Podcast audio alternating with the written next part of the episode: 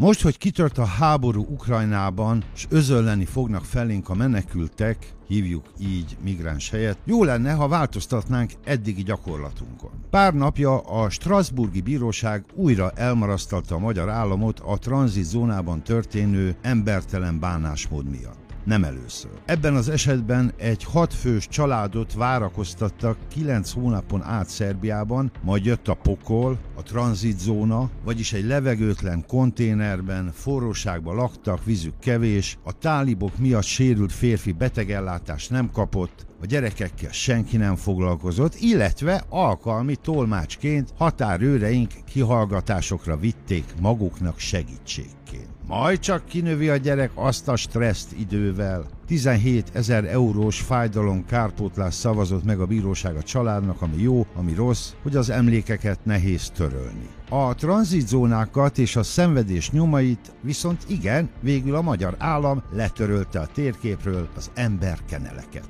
Ez 6 milliárd forintunkba került.